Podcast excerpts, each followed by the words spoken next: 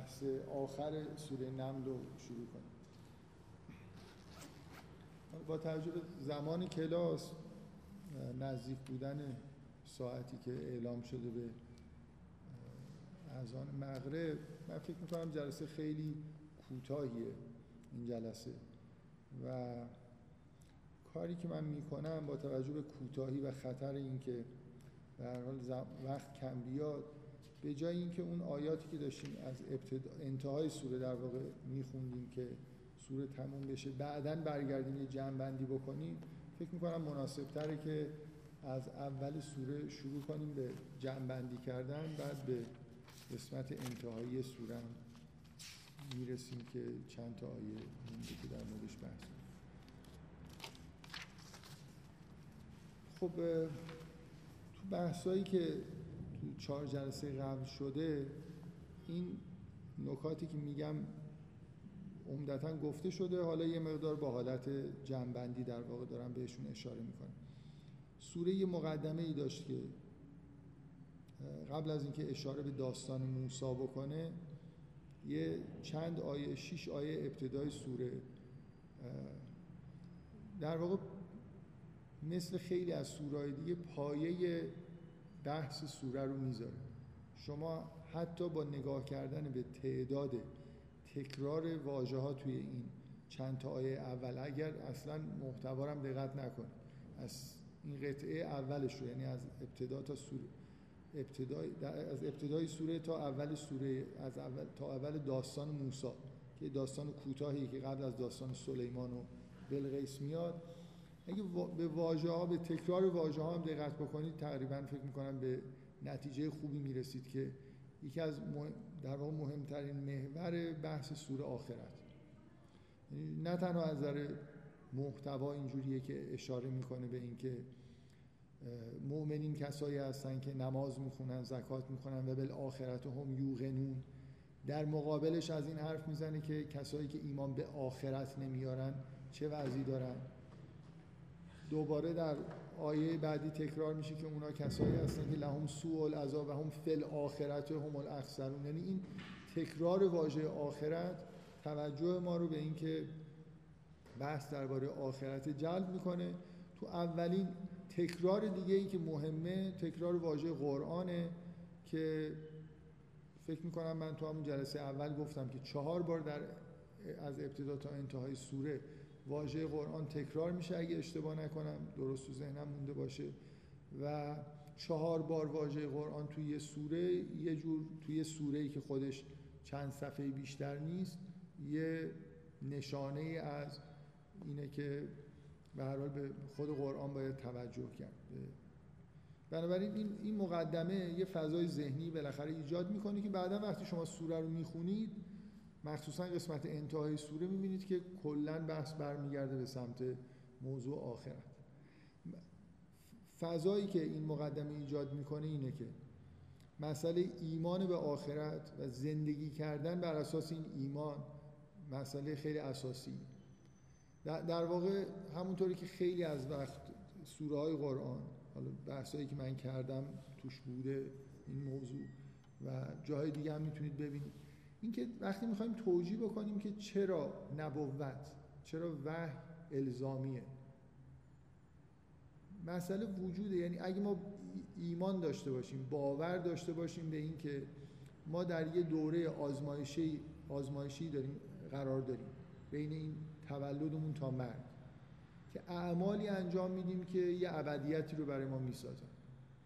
و می‌تونه نتیجه اعمال ما تو این دنیا یه عذاب بینهایت یا یه سعادت نامتناهی باشه. و ما سردرگمی داریم در اینکه در این دوره زندگیمون چی کار باید بکنیم. یه جوری این وجود آخرت و اهمیت فوق‌العاده این که ما چیکار می‌کنیم تو زندگی خودمون. کار درست و غلط چیه و چه نتایجی در آخرت ما داره که چندان برای ما روشن نیست که اعمال ما چجوری اونجا انعکاس پیدا می‌کنه و چجوری به ما برمیگرده. لزوم این که از طرف خداوند هدایتی برسه که به ما بگه که چجوری زندگی بکنیم این رو در واقع یه جوری ایمان به آخرت این ضرورت رو ایجاد می‌کنه. اگر ما زندگی نامتناهی تو همین دنیا داشتیم مرگی در کار نبود آخرتی در کار نبود عذابی در کار نبود حالا یه عده می‌خواستن ایمان بیارن و به معنویت برسن یه عده می‌خواستن نرسن. اگه همینجور می‌تونستن با این خوشگذرانی های دنیا تا ابد ادامه بدن شاید می‌گفتیم که خب حالا هدایت هم نرسید اینا نهایتش از یه سری موهبت های معنوی محروم شدن ولی به لذایز مادی رسیدن. ولی موضوع اینه که راه کج رفتن یعنی دنبال لذایز مادی و زود گذر رفتن عاقبت وحشتناکی به همراه داره. بنابراین باید به اینا ضرورتا یه تذکری داده بشه یه به اصطلاح اتمام حجتی بشه. خیلی جا تو قرآن روی این مفهوم تاکید میشه. من توی بحثی که درباره سوره یونس داشتم اونجا فکر می‌کنم روی این توی شروع سوره بحث کردم که کاملا این در واقع استدلال برای اینکه نبوت چرا باید باشه ارتباطش با آخرت تو قرآن یه جوری همیشه برقرار میشه. اینجا هم بحث در واقع در مورد اینه که دو گروه هستن اونایی که به آخرت ایمان میارن در ابتدا همین مقدمه. کسایی که به آخرت ایمان میارن اونایی که ایمان نمیارن و اونایی که ایمان نمیارن و به اعمال اعمالشون براشون زینت داده میشه اینا لهم سوء العذاب و هم فی الاخرت هم الاخسرون. خطر بزرگی در واقع آدم ها رو تهدید می‌کنه که اگر بدون ایمان به آخرت زندگی بکنن و توی لذت های زودگذر دنیوی غرق بشن اون وقت خیلی عاقبت بدی خواهند داشت. بلا فاصله بعدش میگه و اینک لطلق القرآن ملدون حکیم علیم. این ارتباط بین این که بالاخره این قرآن کلام خداوند نازل شده برای خاطر همین دیگه. یعنی شما این مقدمه همچین فضایی ایجاد می‌کنه.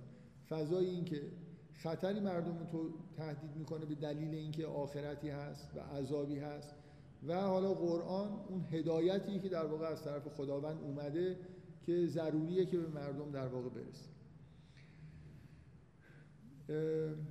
اگه مقدمه رو همینجا در واقع تموم بکنید داستان موسی یه جور مثل حالت چجوری بگم؟ اگه, اگه موضوع هدایت قرآنه برای اینکه چگونه زندگی کردن رو در واقع یه جوری به ما نشون بده.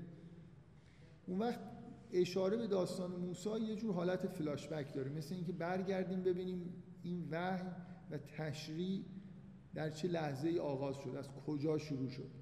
این لحظه وحی به موسی که یکی از پرتکرارترین صحنه هایی که در قرآن به طور مداوم توی داستان ها آورده میشه اینجا در واقع میاد. اون جایی که خداوند با بشر تکلم کرد.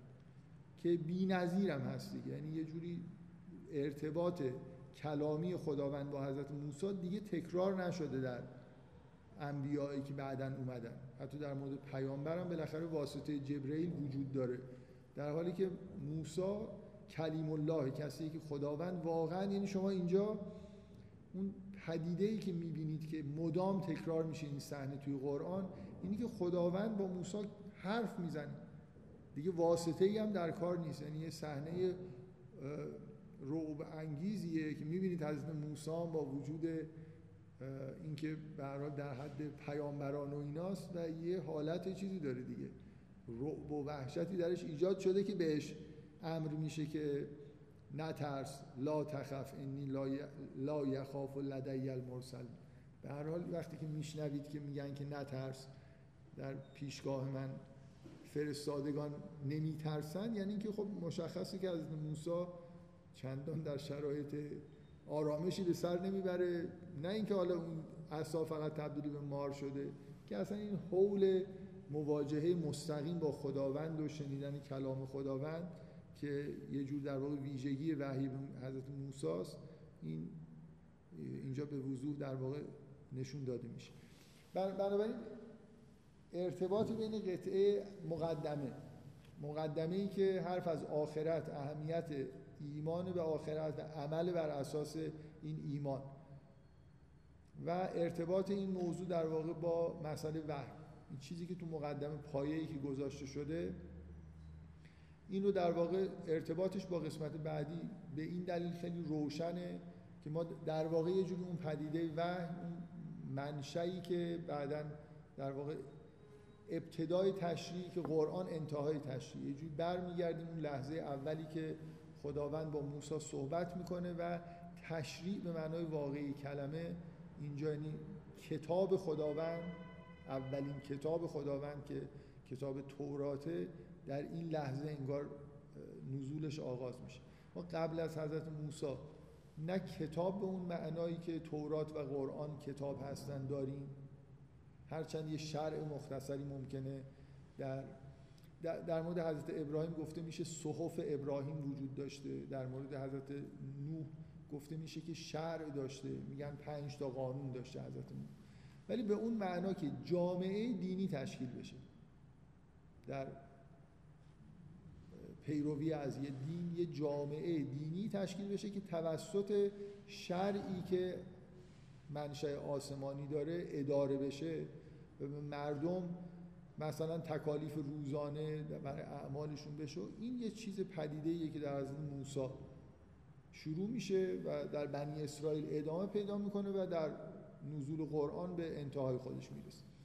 بنابراین انک لتلق القرآن من لدن حکیم علیم.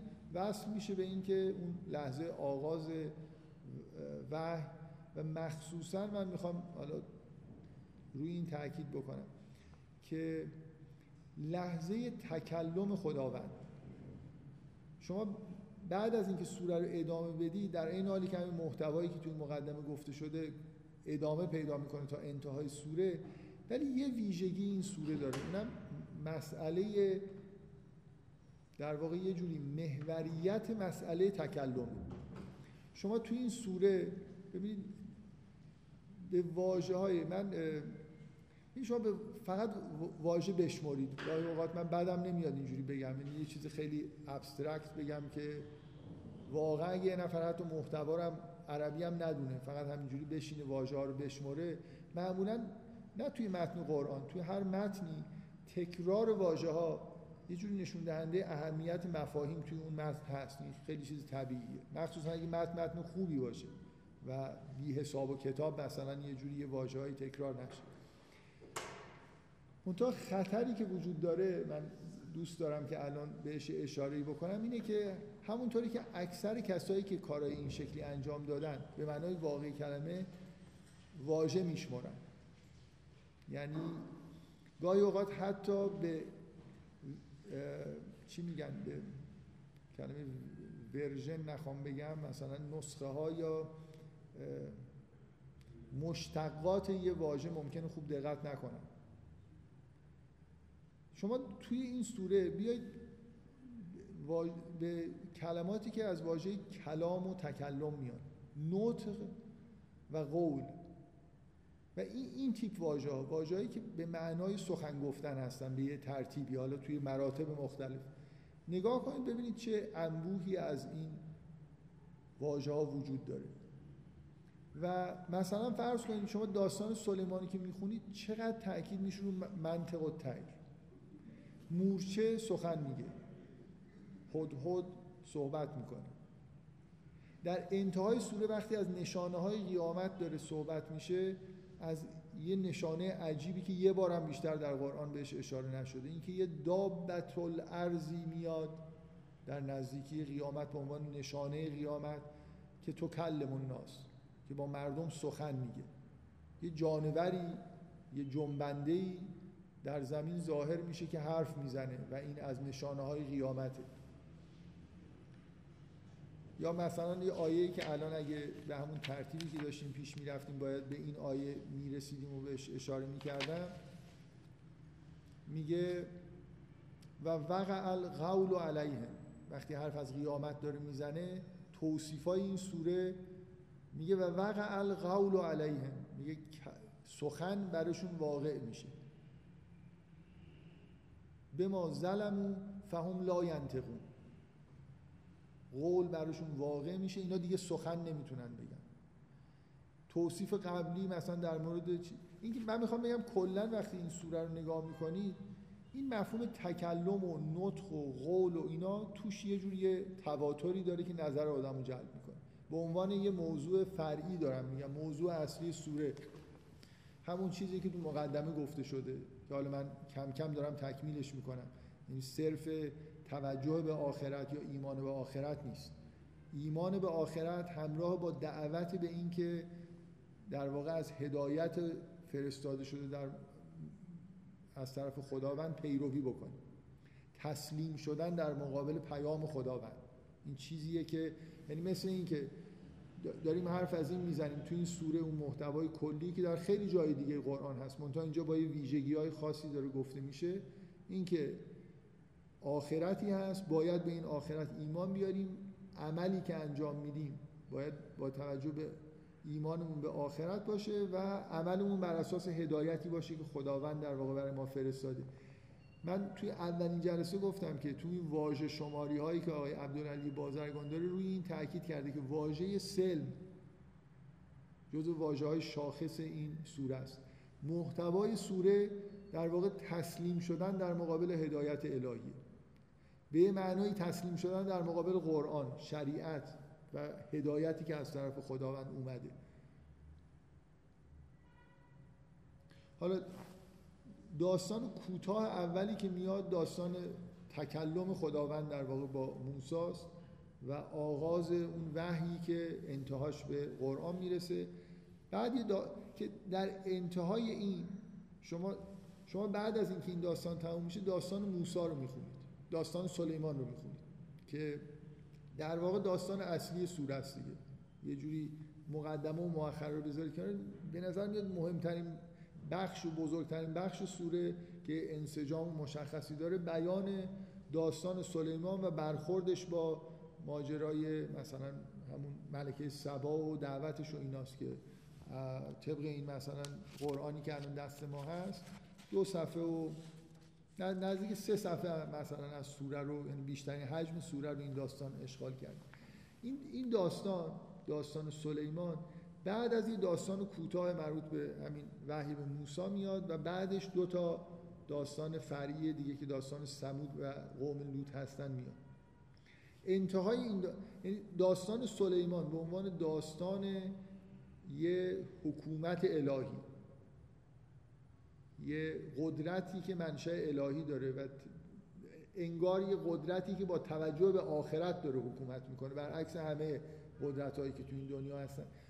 اون ملک در داستان ملک و قدرت سلیمان که تو این سوره بیشتر از هر سوره دیگه در واقع با طول و تفصیل بهش اشاره شده بین اشاره به حکومت فرعون و دو تا حکومت در واقع دو تا جامعه منحرف دیگه که سمود و لوط هستن قرار داره. یه جوری یه کنتراستی به اصطلاح با این دو تا داستان ایجاد می‌کنه.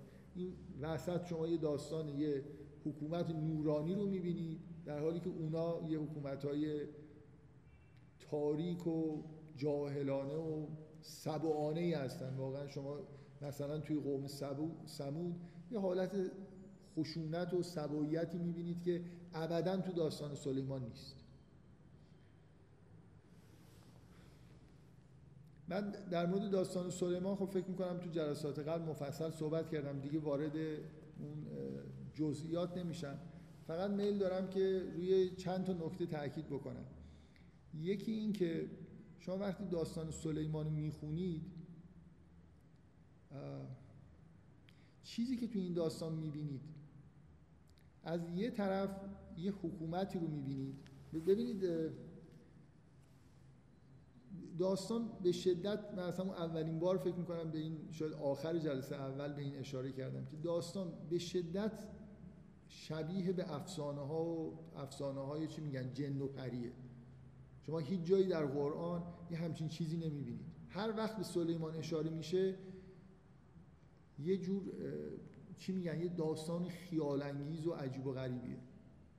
تسلط بر باد صحبت کردن مورچه صحبت کردن پرنده ها همه چیز قول و حوش سلیمان. سلطش بر جنیانی که براش مثلا چیزهایی می‌سازن. در حالی که بقیه پیام مثلا شما ابراهیم که می‌خونید هیچ چیز عجیب و غریبی اطراف ابراهیم نیست. حالا ممکنه یه معجزاتی مثلا مثل داستان افتادنش تو آتش اونا اونا خب به عنوان یه معجزاتی که خداوند خب ابراهیم رو نجات میده. ولی حول و حوش سلیمان موجودات عجب و غریب با ویژگی هایی که برای ما یه مدار باور کردنی نیستن وجود داره.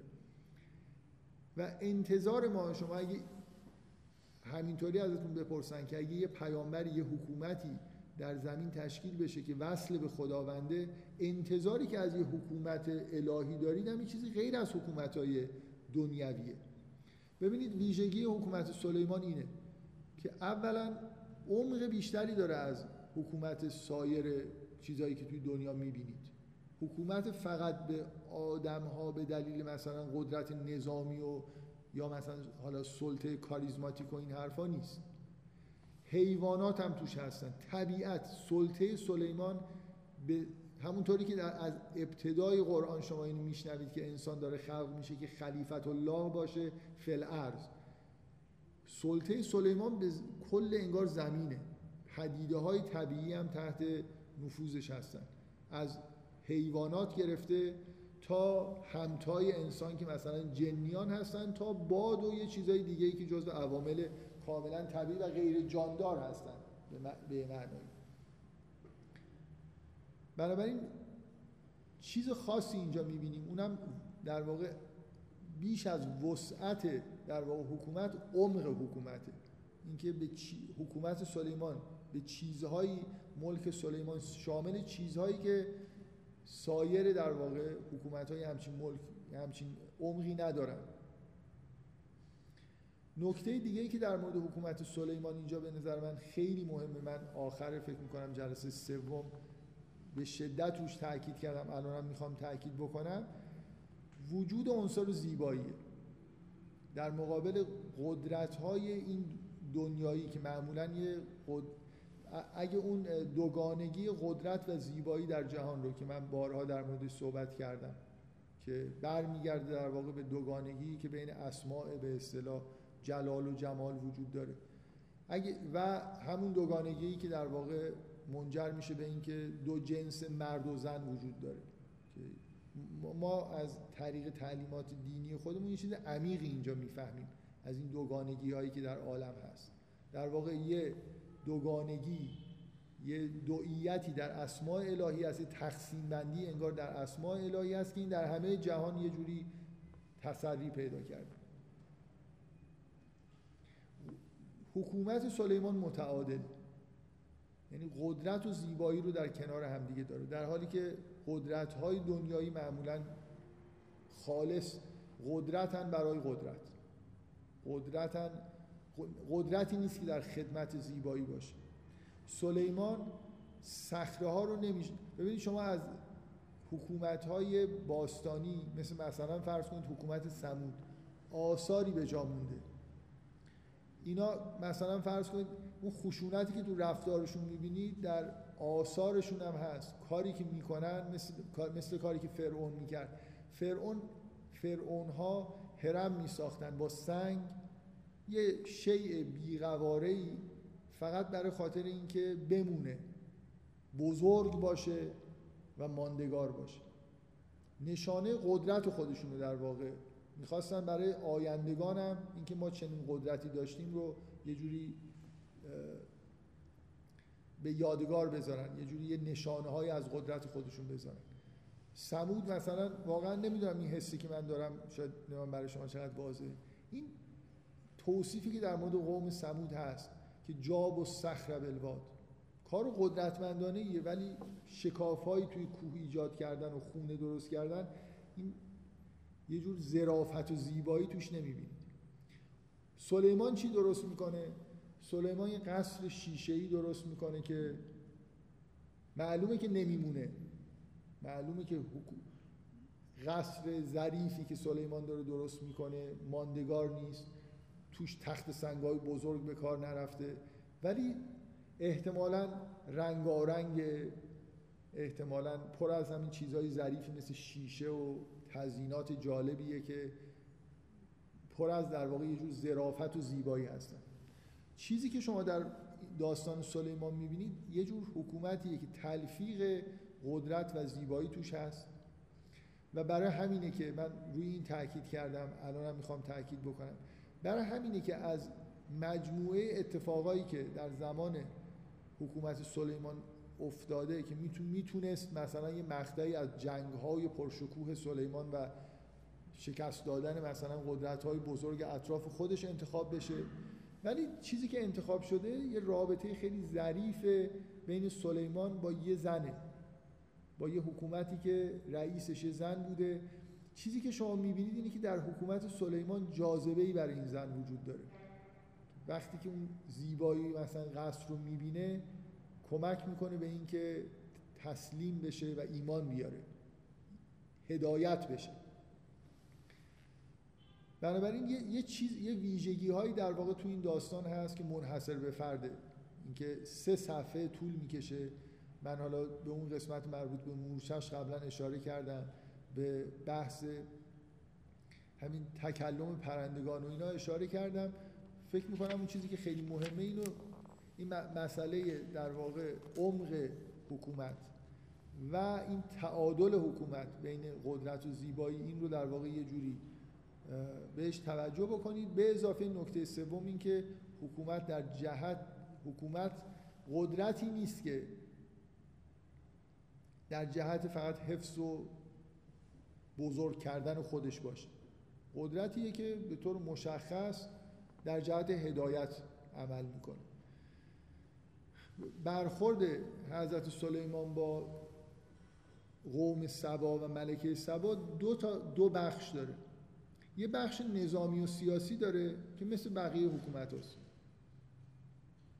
یعنی شما اگه همون بخشش مثلا باشه که یه پادشاهی به یه پادشاه دیگه حد اکثر اینه که به جای اینکه اولش حمله بکنه فرصت میده که خودتون تسلیم بشه نهایتش اینه دیگه.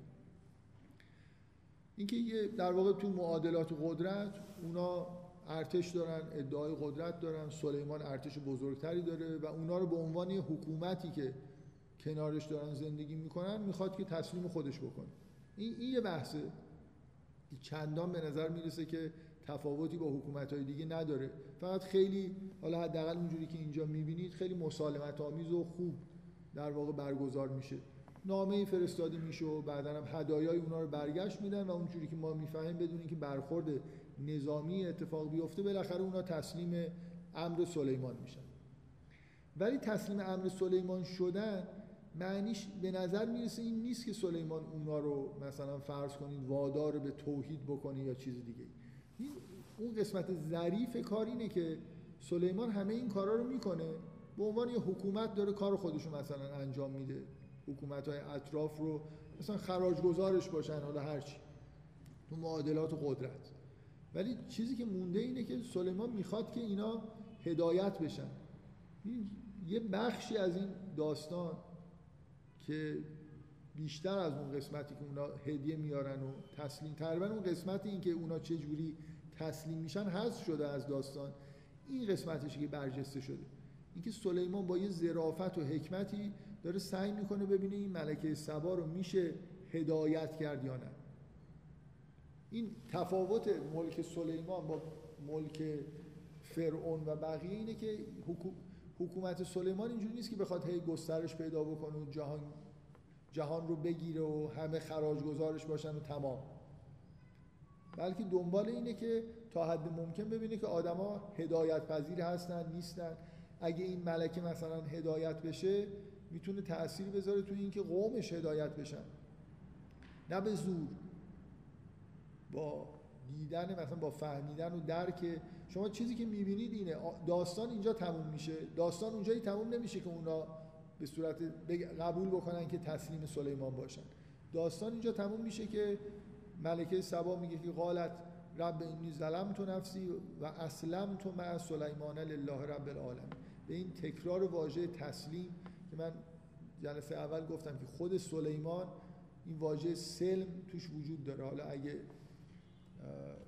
حتی این نفر قبول نکنه که سلیمان از ریشه سلم میاد. حتی وجود این واژه سه تا واژه سه تا حرف سلم در سلیمان که این مثلا و اسلم تو مع سلیمان یه ترکیب ادبی حداقل از نظر لفظی جالبی می‌سازه. یعنی روی این واژه سلم یه جوری تاکید میشه. این رو در واقع تشدید می‌کنه که داستان با چی تموم میشه؟ با تسلیم شدن سلی ملکه سبا در مقابل پیام هدایت سلیمان نه پیام سیاسیش. تسلیم شدنی که می‌تونه منجر به هدایت قومش بشه می‌تونه یه آثار معنوی در واقع همراه خودش داشته باشه. این سه تا نکته در مورد داستان سلیمان هست که تفاوت در واقع سلیمان رو حکومت الهی رو با حکومت های دیگه نشون میده. عمق حکومت هدفدار بودن حکومت و اون حالت تعادلی که بین قدرت و زیبایی هست که نمی‌بینید در حکومت های دیگه. به حال داستان فوق العاده یعنی نمی‌دونم اینکه توی قرآن هم یه جوری منحصر به فرده. یعنی شما این مفاهیم و این جلوه هایی که توی این داستان هست و جای دیگه توی قرآن نمی‌بینید. برای همین مثلا سوره نمل رو به همین داستان می‌شناسن اسم سوره هم از ابتدای همین داستان گرفته شده. بفرمایید.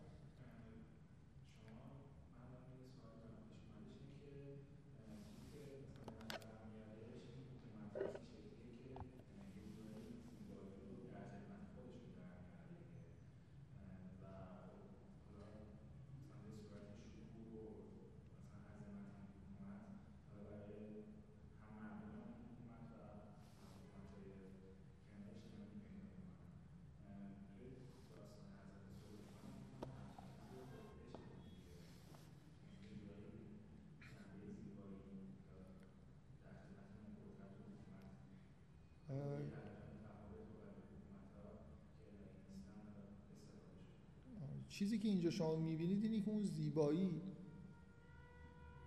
در اگه خودشو مستقل نخواهید بگید که ارزش داره استفاده ای که ازش میشه این در جهت هدایت داره استفاده میشه. چیزی که اون قسمت اعمال قدرت سلیمان اینی که لشکر داره و قدرت نظامی داره.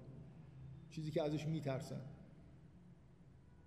ولی اون اون که تو حکومت سلیمان هست کسی رو تسلیم نمی‌کنه. یعنی نمی‌دونم منظورم می‌فهمید یعنی وجود مل... وجود این ساختمان های جالبی که سلیمان ساخته باعث نمیشه که لشکریانی بهش تسلیم بشن. این اون قسمت ظریف در واقع حکومتی که یه جاذبه هایی داره که ممکنه باعث هدایت بشه. به هر حال چیزی که شما توی ملک سلیمان می‌بینید اینه که در هر جایی که به ساخت و سازهای مثلا سلیمان داره اشاره میشه به چیزهای ظریف اشاره می‌کنه. چیزی که بعدا شما مثلا توی حکومتهای دینی مثلا اسلامی اطراف ما می‌بینید. یه جور برخلاف اون مثلا فرض کن اهرام مصر یه سری ساختمان های یوغور خیلی بزرگ خیلی با دوامی که هیچ تزیناتی ندارن. می‌بینید که تاکید روی تزیناته به هر حال حکومت های نشأت گرفته از دین همیشه این حالت در واقع توجه به زیبایی رو داشتن. یعنی منحصر به حالا در حالت خیلی عالیش در سلیمان دیده میشه منحصر به سلیمان نیست. ما حتی توی همین حکومت های اسلامی یا حکومت های مثلا شما فرض کنید به ساختار کلیساها نگاه کنید. همیشه پر از تزینات و جلوه های زیباییه که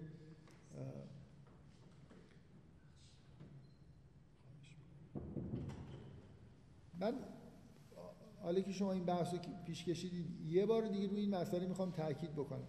اگه شما روی این مسئله تعادل بین قدرت و زیبایی که یه جور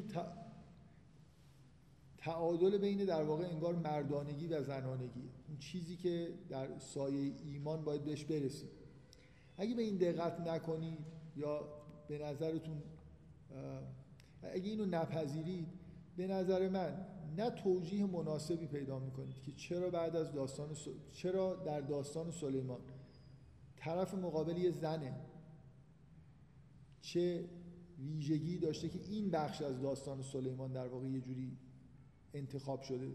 ملک سلیمان ماجرا زیاد داشته. و همین که وقتی کنتراست می‌خواد ایجاد بشه چرا داستان مثلا لوت انتخاب شده؟ چرا داستان سمود داستان قوم سمود و قوم لوط اینا اقوامی هستن که قوم لوط غرق در مردانگیه. اصلا یه قوم بدون توجه به زنانگی انگار. این کنتراستی که ایجاد میشه بین شما گاهی اوقات خود یه داستان ممکنه همینطوری در خلع که بهش نگاه می‌کنید زوایای همه زوایاشو نتونید ببینید. ولی وقتی کنار یه داستان دیگه میاد یه ویژگی که اینجا هست براتون جلوه جلوه این وجود یه زن و عنصرهای زنانه توی داستان سلیمان. در مقابل قوم لوط مثلا که اصلا قوم قومیه که منحصرا توجهی به زن و زنانگی نداره غرق در مردانگی. حتی دیگه ارتباط جنسی هم با زن نداره. شوق پرستش انگار مردانگی داره. و همونطور داستان سمودی که یه جوری انگار حکومت قدرت برای قدرت نه برای چیز دیگه. این دو تا داستان دو تا داستان سیاه که بعد از داستان سلیمان میان یه جوری این کنتراست باعث میشه که آدم به یه نکاتی توی داستان سلیمان توجه بکنه. من فکر می‌کنم توجیه این که چرا اون دو تا داستان اومدن اینه که یه ویژگی یه چیزی از داستان سلیمان رو در واقع برای ما برجسته می‌کنه که همینطوری ممکنه خیلی بهش توجه نکنیم. مخصوصا داستان لوط که به اختصار در انتهای این سری داستان ها در واقع بهش اشاره شد. اگه به نمادها دقت بکنید من اصلا نمی‌خوام وارد بحثای نمادین و اینا بشم. توی یه جلساتی که حداقل اینجوریه که خیلی قرار مختصر صحبت بکنیم نه خیلی مفصل. اگه از نظر دیکشنری نمادها پرنده نماد در واقع زنانگیه. شما در رویاهاتون مثلا اگه پرنده ای ببینید روح زنانه به صورت پرنده تجسم پیدا می‌کنه در رویاها و در نمادهای طبیعی که در واقع بشر باش سر و کار داره. منطق و تیر و منطق اگه اینو از حرفای قبل منم یادتون باشه که تکلم و من نطق تو قطب مردانه قرار داره. منطق و تیر خودش در واقع این واژه‌ای که روی تو داستان سلیمان هیروش تاکید میشه نماد تلفیق در واقع زنانگی و مردانگی. نماد تعادل در نظر تعادل روانه. نه اون چیزی که در واقع در اثر تعالی و تکامل باید بهش برسیم. خب. بفرمایید.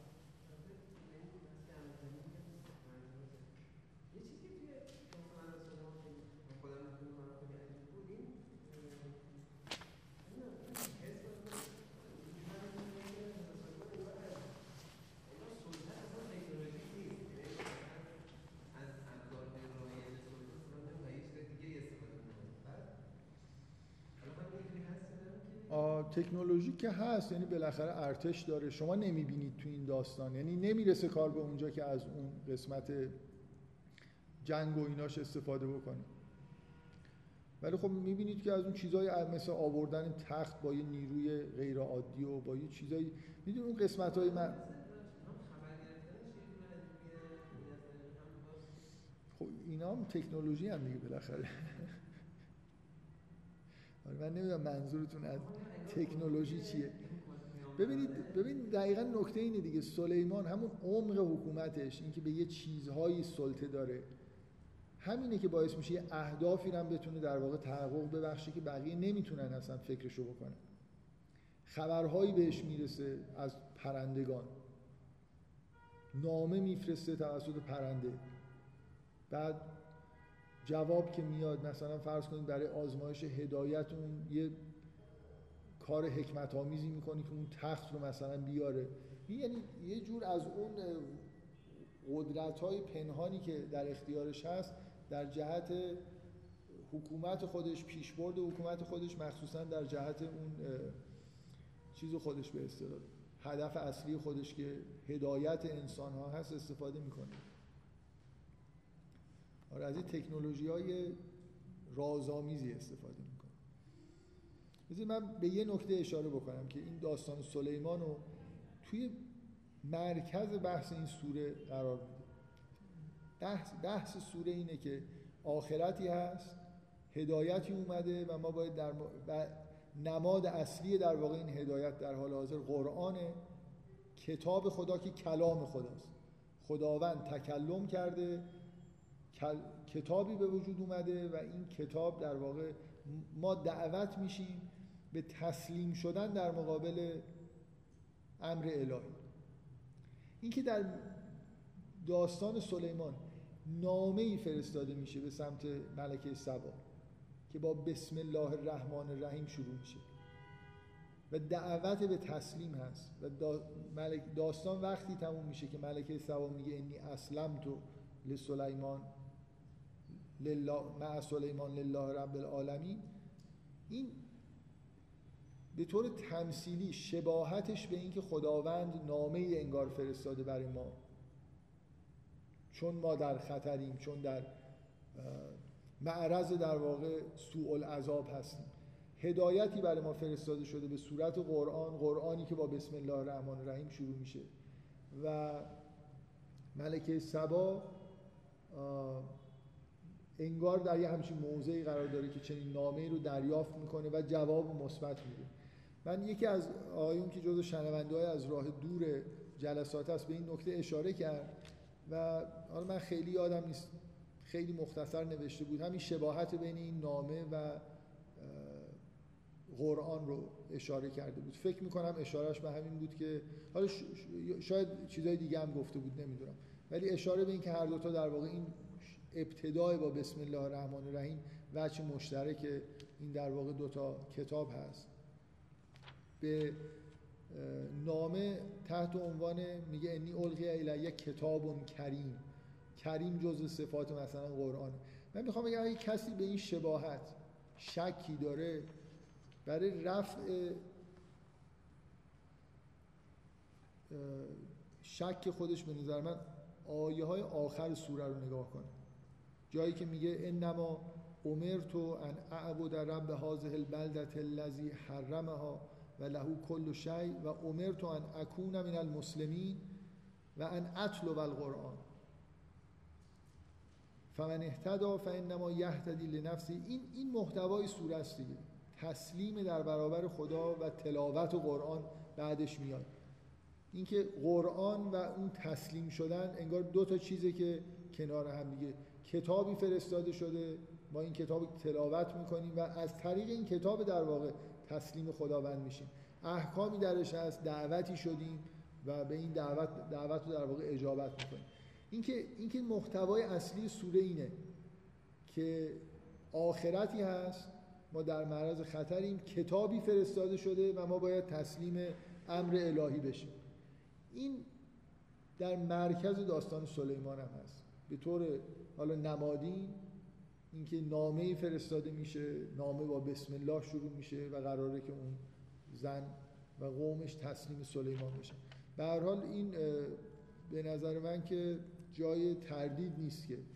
حالا اگه نخوایم خیلی حالا روش تاکید بکنیم این جنبه در واقع داستان سلیمان با محتوای کلی سوره این در واقع پیوند خاص رو هم داره. خب من دیگه در مورد داستان سلیمان چیز خاصی نمی‌خوام بگم. به غیر از اینکه باز به این مسئله نطق و تکلم تو این داستان دقت بکنید که اونم مثل یه ماجرای فرعی. ماجرای فرعی که به تکلم خداوند یعنی اگه قرآن به عنوان اون نامه ای که به عنوان اون دعوتی که از طرف خداوند اومده مد نظرتون باشه خود قرآن کلام خداست. و توی این سوره هم درباره نطق و تکلم و قول و اینا مرتب در واقع عبارتهایی میاد که شامل این چیزها هست. بنابراین این محتوای دوم با اون محتوای اول که توش قرآن مرکزیت داره محتوای دوم منظورم تاکید روی تکلم. یه جوری ارتباط پیدا می‌کنه. خب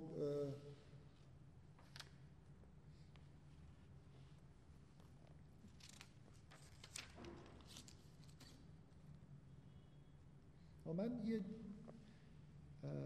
یه چیزی گفتم بذارید یه بار دیگه بگم که این بعضیا انگار خیلی با توجه به اوضاع سیاسی امروز دنیا این رفتار حضرت سلیمان براشون سوال برانگیزه که قومی رو به تسلیم خودش دعوت می‌کنه و تهدید می‌کنه که اگه نیاید مثلا من چنین و چنان می‌کنم.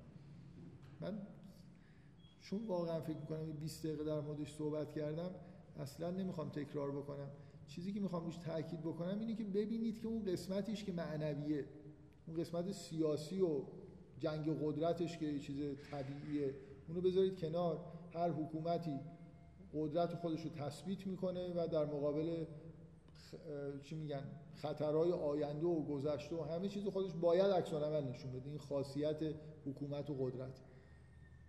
و من حالا یه مینیمم جوابی هم دادم که لاقلش اینه که در اون دنیایی که سلیمان زندگی می‌کنه که این عرف طبیعی یعنی هر کسی که بتونه نه اصلا نامه ننوشته حمله می‌کنن همه همه چیزو نابود می‌کنن. بنابراین رفتار سلیمان در زمان خودش که توجیه توجیه لازم نداره. من حتی معتقدم که الانم اگه از ظواهر بگذرید بالاخره این جنگ قدرت و سلطه طلبی حکومت ها همچنان وجود داره. حالا ممکنه رفته باشه توی سلطه اقتصادی و طریقای دیگه ای در واقع کار رو انجام میده طرف رو مجبور می‌کنن داوطلبانه بیاد مذاکره بالاخره اعمال قدرت می‌کنن دیگه از یه روش های.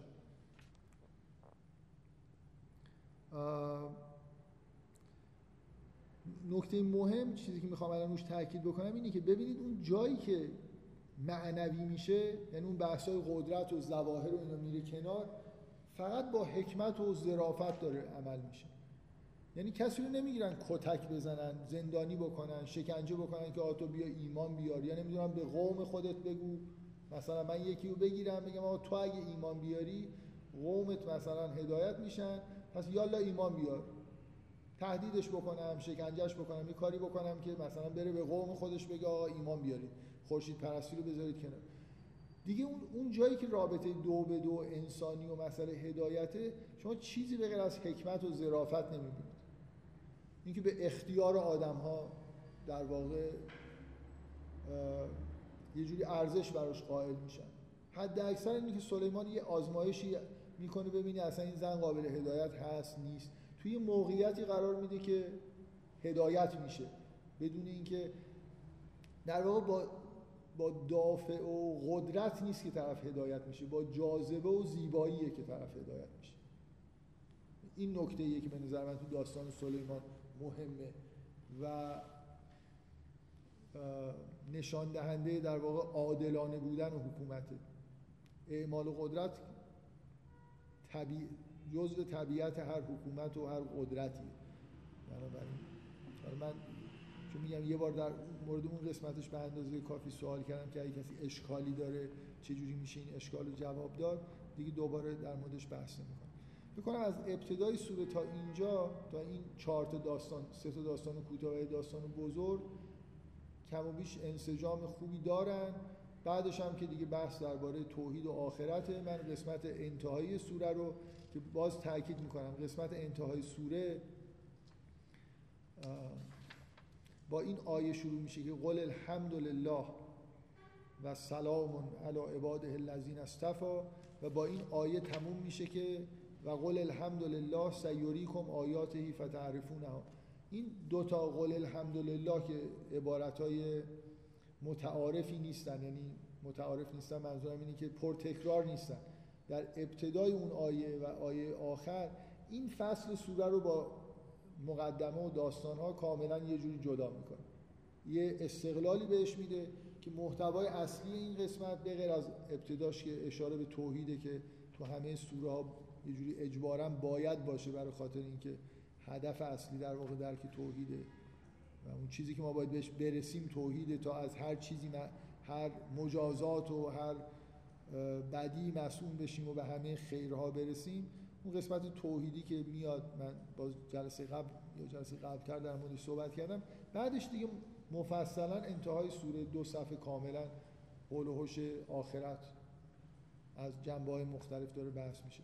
یه قسمت هایش من دفعه قبل خوندم فکر می‌کنم که یه قسمت هایی هم که مونده رو الان بهش اشاره می‌کنم و انشالله این بحث درباره سوره رو میبندیم. امیدوارم اون فضای کلی سوره با این حرفایی که زدم یه جوری روشن شده باشه.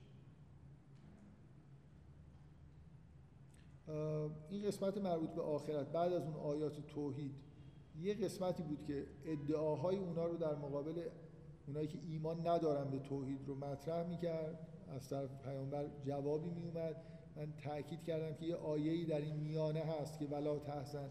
علیهم ولا تکن فی زیغ مما یمکرون که بعد از پایان این قطعه مجددا در واقع بهش برمیگردیم. من این جلسه با جلسه قبل باز فاصله افتاده. یه جوری حس یادآوری دارم. بعد همیشه فکر می‌کنم که کسایی که فایل رو گوش میدن اصلا احتیاج به یادآوری ها ندارن. من یه مقدار یادآوری برای خودم هم دارم می‌کنم. برای اینکه خیلی چیزا گفتم یادم نیست. قبل از جلسه نشستم حتی فایل پیاده شده یه جلسه رو مجبور شدم نگاه کردم نگاه کنم ببینم فلان چیزو گفتم یا نه. فاصله که میفته یه خورده این خوا... بالاخره من تو این جلسه آخر قصد جنبندی داشتم یعنی یه تکرارایی با جلسات قبل پیدا می‌کرد ولی شاید حالا یه خورده زیادتر از حد معمول شد. خب یه قطعه هست که اعتراضایی به این که کسایی که ایمان ندارن به آخرت به نظرشون عجیب می‌رسه اینا رو دو تا اعتراض رو مطرح می‌کنه پاسخ میده و بعد یه قسمت دیگه میاد که با این ان هذا القرآن یقص علی بنی اسرائیل. یه بار دیگه این واژه قرآن در واقع اینجا تکرار میشه. اینا رو چون خوندیم دیگه من نمی‌خوام مجدد بهشون اشاره بکنم. فکر می‌کنم تا این موضوع دابت الارض و اذا وقع القول علیهم دوباره این عبارت تکرار میشه اینجا. این اولین باری که میاد. و اذا وقع القول علیهم اخرجنا لهم دابتا من الارض تکلمهم ان الناس کانوا به آیاتنا لا یوقن یکی از شنوندگان یه ایمیلی زد که دابت الارض یه جایی در قرآن تو سوره سبع اومده و موریانه ترجمه می‌کنه. برای اینکه منظور اون دابت الارض اون موریانه هایی که عصای موسی رو مثلا خوردن. اینو من می‌خوام که ایشون تذکر دادن و استفاده بکنم روی بحثی که آخر جلسه قبل کردم که خیلی بعیده که دابت الارض و بعضی به معنای انسان می‌گیرن. یه جنبنده غیر انسانیه که تکلمش شگفت انگیزه و اینکه در جای دیگه تو قرآن دابت الارض به عنوان یه موریانه مثلا اشاره میشه. می‌دونی اینا اینا شواهدیه که نباید دابت الارض رو یه عده‌ای که شاید بعضیا از آدمایی که خیلی علمی فکر می‌کنن و از اینکه محت... چیزهایی که تو قرآن اومده مورد تعنه تعنه و مثلا کنایه آدمای دانشمند قرار بگیره میترسن از اینکه مثلا یه مثلا حتی می‌خوان توجیه بکنن که خود حرف نمی‌زد. نمی‌دونم مورچه اینجوری نمی‌کرد. همه این چیزهای عجیب و غریب و که با دانش روز ممکنه نه اینکه سازگار نباشه کشف نشدن همچنان مثل داستانهای جن و پری به نظر می‌رسن اینا رو همه رو می‌خوان به قول چی میگن آمیانه ماسمالی کنن دیگه. من خیلی از این عادت بعضی از این دوستان روشنفکر دینی بعدم میاد که حتی مسئله تعبیر رویا اینا همه یه جورایی به نظرشون میاد که اینا رو یه جوری لاپوشانی بکنن که آره نه منظور این نبوده اون نبوده. معجزات و توجیه علمی براش بیارن که مثلا اینجوری این اتفاق افتاد و از این حرفا. بنابراین طبیعیه که اگه راهی داشته باشن اینکه دابت الارض یه جنبنده سخن میگه خب میشه اینجوری توجیه کرد دیگه. انسان هم دابت الارضه بنابراین منظور یه انسانیه که میاد تبلیغاتی می‌کنه و به مردم میگه که شما مثلا چرا ایمان نیاوردید این حرفا. در حالی که فضای آیه اصلا اینطوری نیست. به عنوان یه اتفاق عجیب و غریب که جز نشانه های آخرته بهش اشاره میشه این نکته ای که ایشون هم یادآوری کردن معید این مسئله است. جای دیگه همین عبارت در قرآن به در اشاره به موریانه به کار رفته. بنابراین این نتیجه نمیشه که این دابت الارض هم موریانه است نتیجه میشه که یه جور موجود غیر انسانی. حالا چیه؟ قرار نیست ما کنجکاوی بکنیم که چی. خب بذارید بقیه سوره رو بخونیم و انشالله بحث رو تموم بکنیم. میگه و یوم نحشر من کل امت فوجا من یکذب به آیاتنا فهم یوزعون. من شاید اینم خونده باشیم جلسه قبل که این فهم یوزعون باز یه جور یادآور یه صحنه ای از داستان سلیمان به غیر از اون تکلم دابت الارض که مناسبت داره که اینجا ذکر شده بعد از داستان سلیمان. چون اولین تصویری که از تو داستان سلیمان می‌بینیم اینه که میگه و حشر سلیمان هم واژه حشر به کار برده شده و حشر سلیمان جنوده من الجن و الانس و تیر فهم یوزمون عینا عبارت حشر و یوزعون اینجا هم اومده یه یادآوری انگار یه ارتباطی تو ذهن آدم یه با اون آیه برقرار میشه. حتی اذا جاءوا قال اکذبتم به آیاتی ولم توحیتوا بها علما اما ذا کنتم تعملون. تصویری از حشر میاد که همه جمع شدن و میگه از هر امتی یه عده‌ای رو میاریم. از اونایی که تکسیب کردن و ازشون پرسیده میشه که آیا آیات ما رو تکسیب کردید؟ و لم توحیدو به ها علما در حالی که احاطه علمی نداشتید بهش. نمی‌دونستید و تکسیب کردید. و وقع القول علیهم به ما ظلموا فهم لا ینطقون. باز دوباره این آیه که من قبلا بهش اشاره کردم که قول که منظور وقع القول علیهم مثل اینکه وعده ای که بهشون داده شده بود موعدش فرا می‌رسه. گاهی مثلا یه عبارتی در قرآن هست میگه حقت حقت کلمت کلمت مثلا کلمت الله علیهم. یه همچین چیزی. این که اون چیزی که خداوند گفته بود انگار محقق شدن به معنای اون محتوای حق هم توش هست. اینکه مثل اینکه ما میگیم که طرف حقش بود که اینجوری بشه. اینکه صرف محقق شدن به معنای realization نیست. یه جوری مفهوم حق. اینکه بله شایستگی اینو پید... مثل این شایستگی عذاب پیدا کردن و عذاب محقق شد. یه همچین محتوایی در واقع علم یرو انا جعلنا اینجا یه چیزی وجود داره دیگه. باز یه من دفعه قبل گفتم که این قسمت پایانی سوره پر از این حالت ادبی که در قرآن توی خیلی از سوره ها نشانه هایی ازش می‌بینید. یه داستان گفته میشه یه عبارتی که آخر داستان باید باشه با تأخیر میاد. چیزی که ذهن آموزش دیده ما دوست نداره معمولا. ما دوست داریم یه چیزی از ابتدا گفته بشه تموم بشه بریم سراغ فصل بعدی. دوست نداریم تو فصل دو یه دفعه یه چیزی مربوط به فصل یک دوباره بیاد. ما شاید ذهن ما دوست نداشته باشه که آیات ارث که توی مثلا سوره نسا هست بیاد تموم بشه یه عالمی چیز بخونیم ته سوره ببینیم یه دونه تفسیر اونجا نوشته. میگه اما در مورد کلاله حکمش اینه و سوره تموم بشه.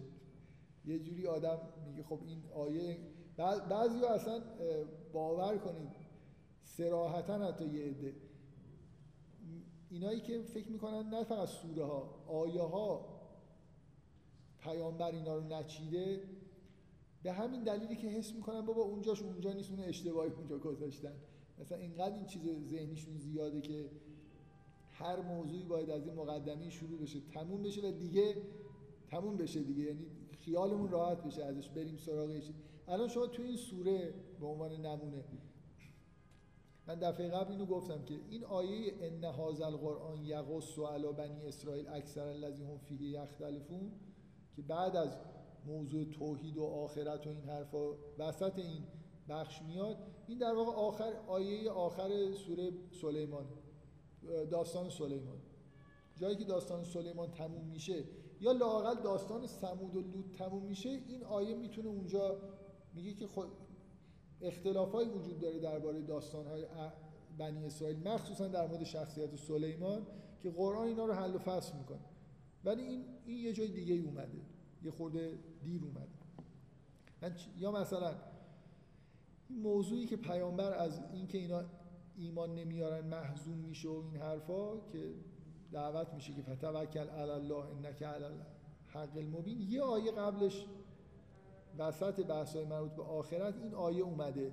ولا تحزن علیهم ولا تکن فی زیغ مما یمکن اینو میشه الان ذهن ما شاید اینجوری بپسنده که این آیه رو برداریم بیاریم بذاریم قبل از آیه مثلا 79 به عنوان آیه 78 اون موضوع کلامه با پیامبر و اینکه محزون نباشه و اینطوری نکن اینا کنار هم دیگه بیاد.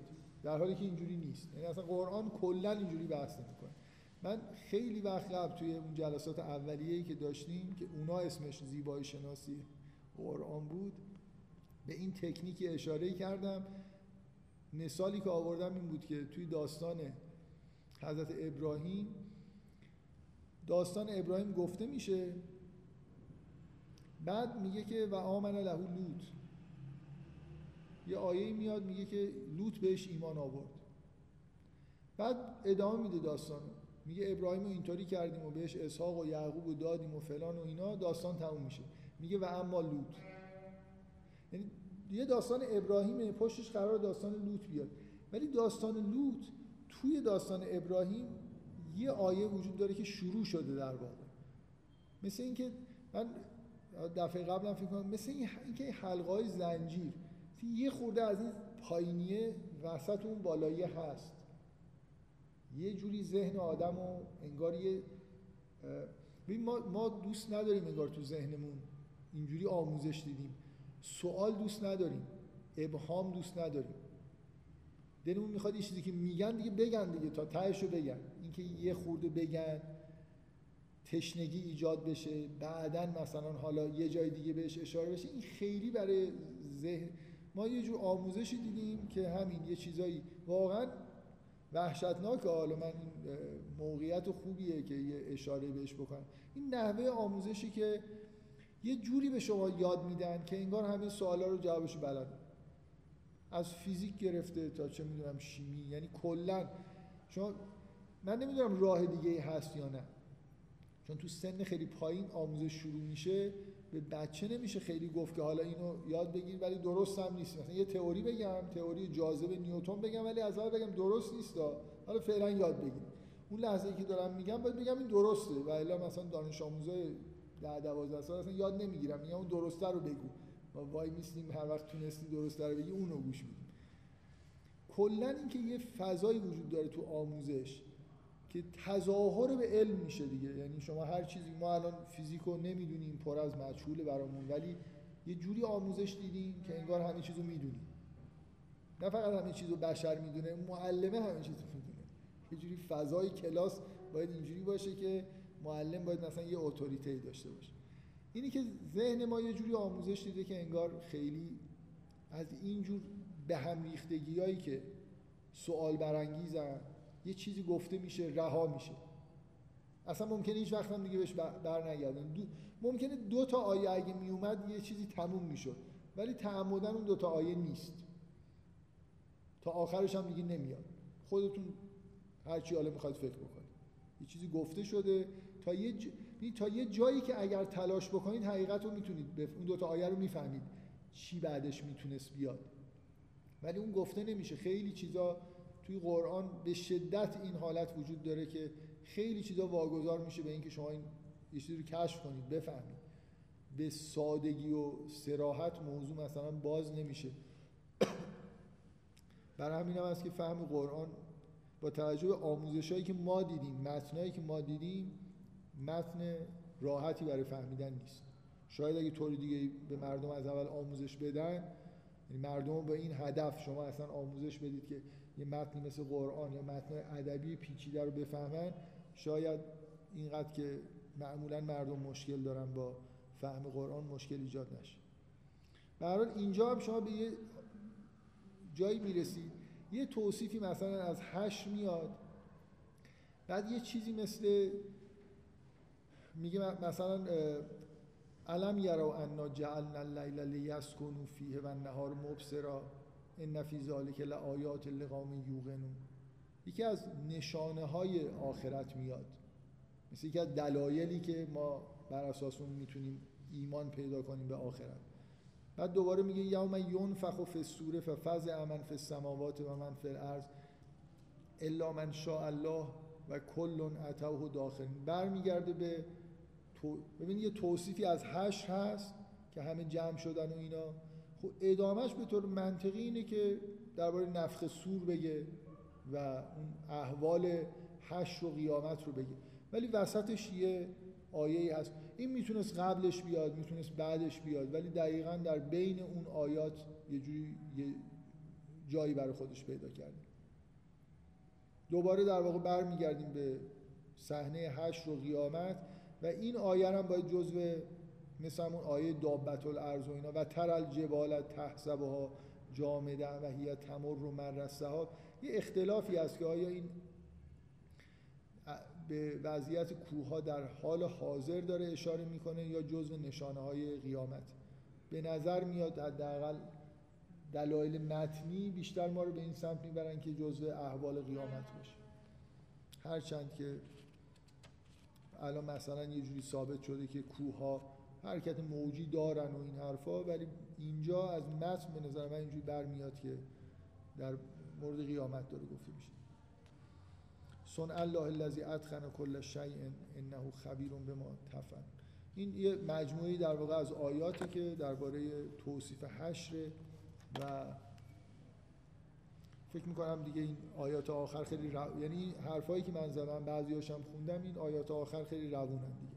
این که بالاخره اصل ماجرا اینه که شما توی این دنیا دارید زندگی می‌کنید کار خوب می‌تونید انجام بدید کار بد می‌تونید انجام بدید و اون در یه ابدیتی اینا به شما برمیگرده. برای همین اصلا کل ماجرا از اول سوره هم همین بود که قرآنی فرستاده شده هدایتی فرستاده شده باید در مقابلش تسلیم باشید و در واقع اون اعمال حسنه ای که از شما خواسته شده کارهای زیبا انجام بدید کارهای زشت انجام ندید و الی آخر. این قسمت پایانیش هم اینه که به سراحت در واقع این چیزایی که از ابتدا می‌فهمیم ولی به سراحت گفته نشده رو در انتهای سوره به سراحت میگه. من جا بالحسنت فله خیر منها و هم من فزع یومئذ آمنون. اونایی که کار نیک انجام کار کارهای زیبا انجام دادن در اون لحظه از اون احوال و حول قیامت در واقع مسئول هستن و من جا به سیعت فکبت وجوههم فی النار هل تجزون الا, بما الا ما کنتم تعملون؟ که اونایی که کار بعدم انجام دادن به مجازات خودشون می‌رسن. انما امرتو ان اعبد رب هذه البلده الذی حرمها. من امر شدم که پروردگار این شهر رو بلده رو بپرستم.